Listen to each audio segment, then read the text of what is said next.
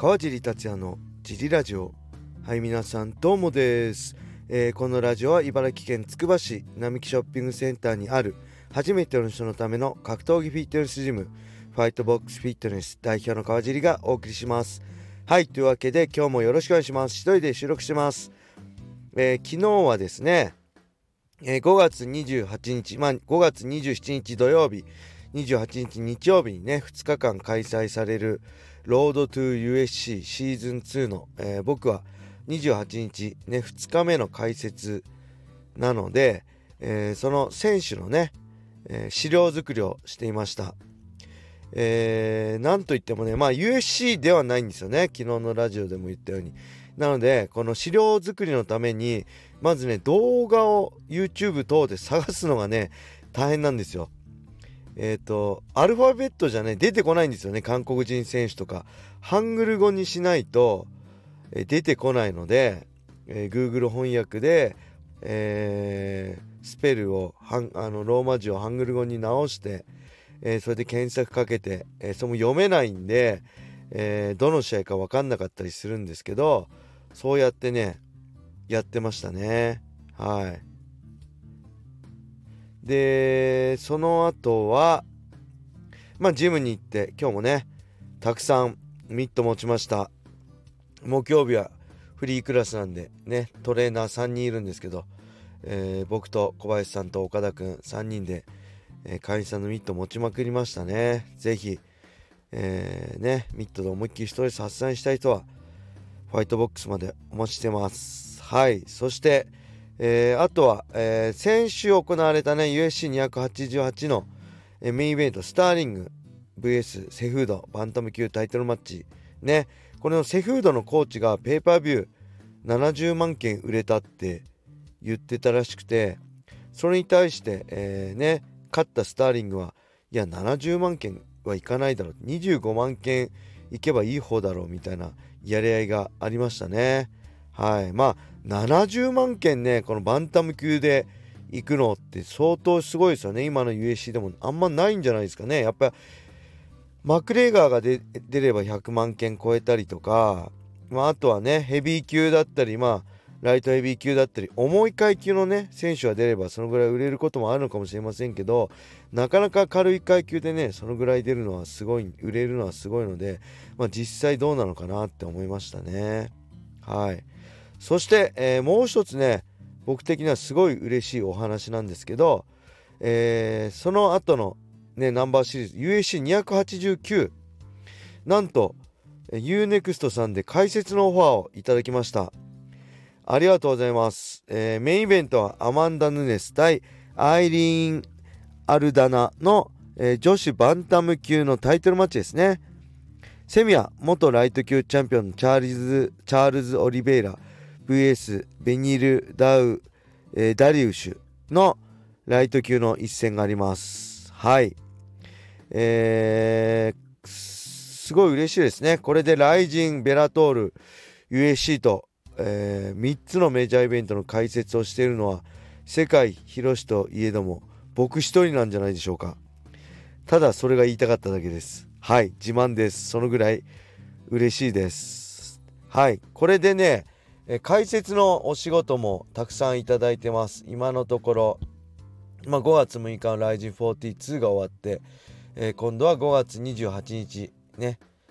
の、えー、ロードトゥ USC シーズン2の2日目ですね、えー、そして、えー、6月11日の USC289 日曜日ですね、えー、その後6月24日土曜日のライジン43北海道大会ですね。2週ごとに解説の仕事いただいてすごい嬉しいです。まあ資料作りもね大変なんですけど。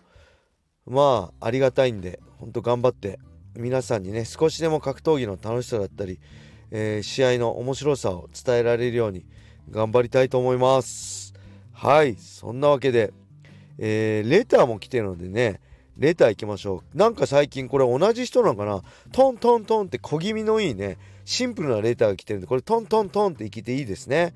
まず、1つ目、えジョビンさんって本当に強いんですか？はい、ありがとうございます。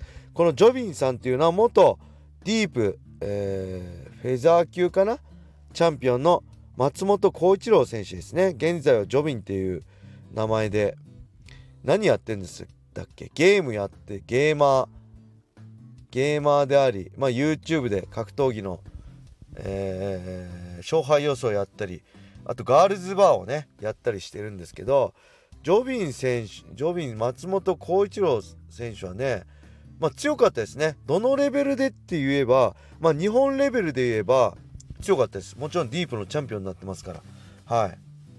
えー、センスもねありました。まあ格闘技のセンスは間違いなく僕よりは上でしたね。僕も一回 T ブラッドに来てもらってねスパ MMA スパやったことあるんですけどすごい強かったですただまあ世界的なあのー、実力で言えばまあ、強かったと言われれば、まあ、強くなかったんじゃないですかね。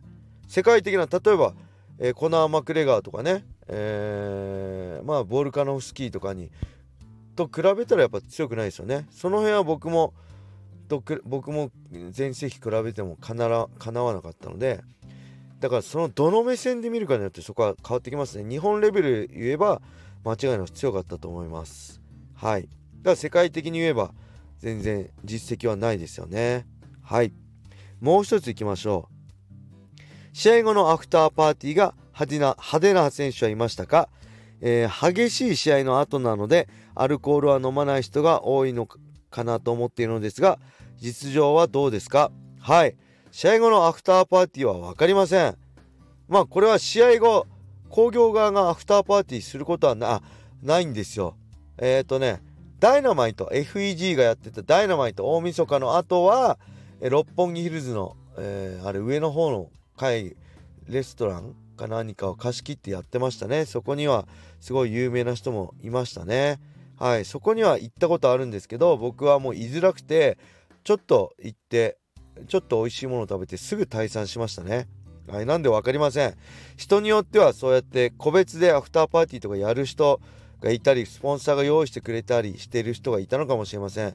僕は、えー、新小岩のスポーツバーに行って、えー、自分の試合を見返したりして、えー、小さいスポーツバーですね。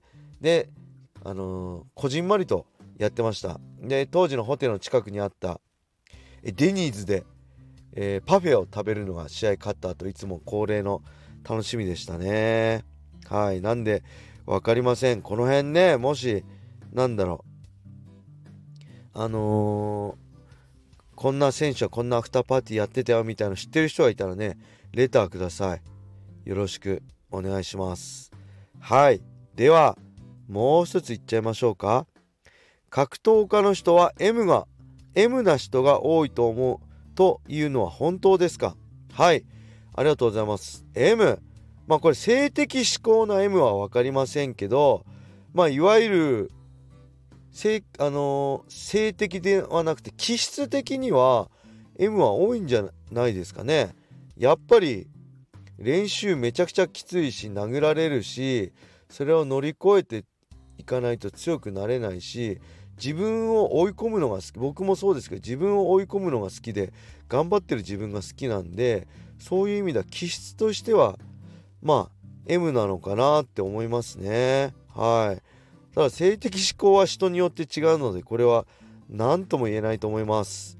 はい。そんな感じです。このこあの刻みいいレターいいですね。ありがとうございます。またレターこれで全部読んでしまったのでどんどんレターをお待ちしてます。はい。あそしてね今日もまたメンバーシップの入会がありました。ありがとうございます。徐々にですがメンバーシップ増えてます。えー、ね、週1、2回、あのー、メンバーシップ配信、メンバーシップ専用の、えー、配信があるので、それを聞けて、まあ、週、月8回ぐらいはあるってことですかね。えー、まあ、最低でも週1はやろうと思ってるので、ぜひね、月額800円でよろしくお願いします。今日、えー、いつぐらいだろう？昼過ぎぐらいですかね、メンバーシップ1つ、また新たに更新していきたいと思います。えー、よろしくお願いします。はいそれでは今日はこれで終わりにしたいと思います皆様良い一日をまたね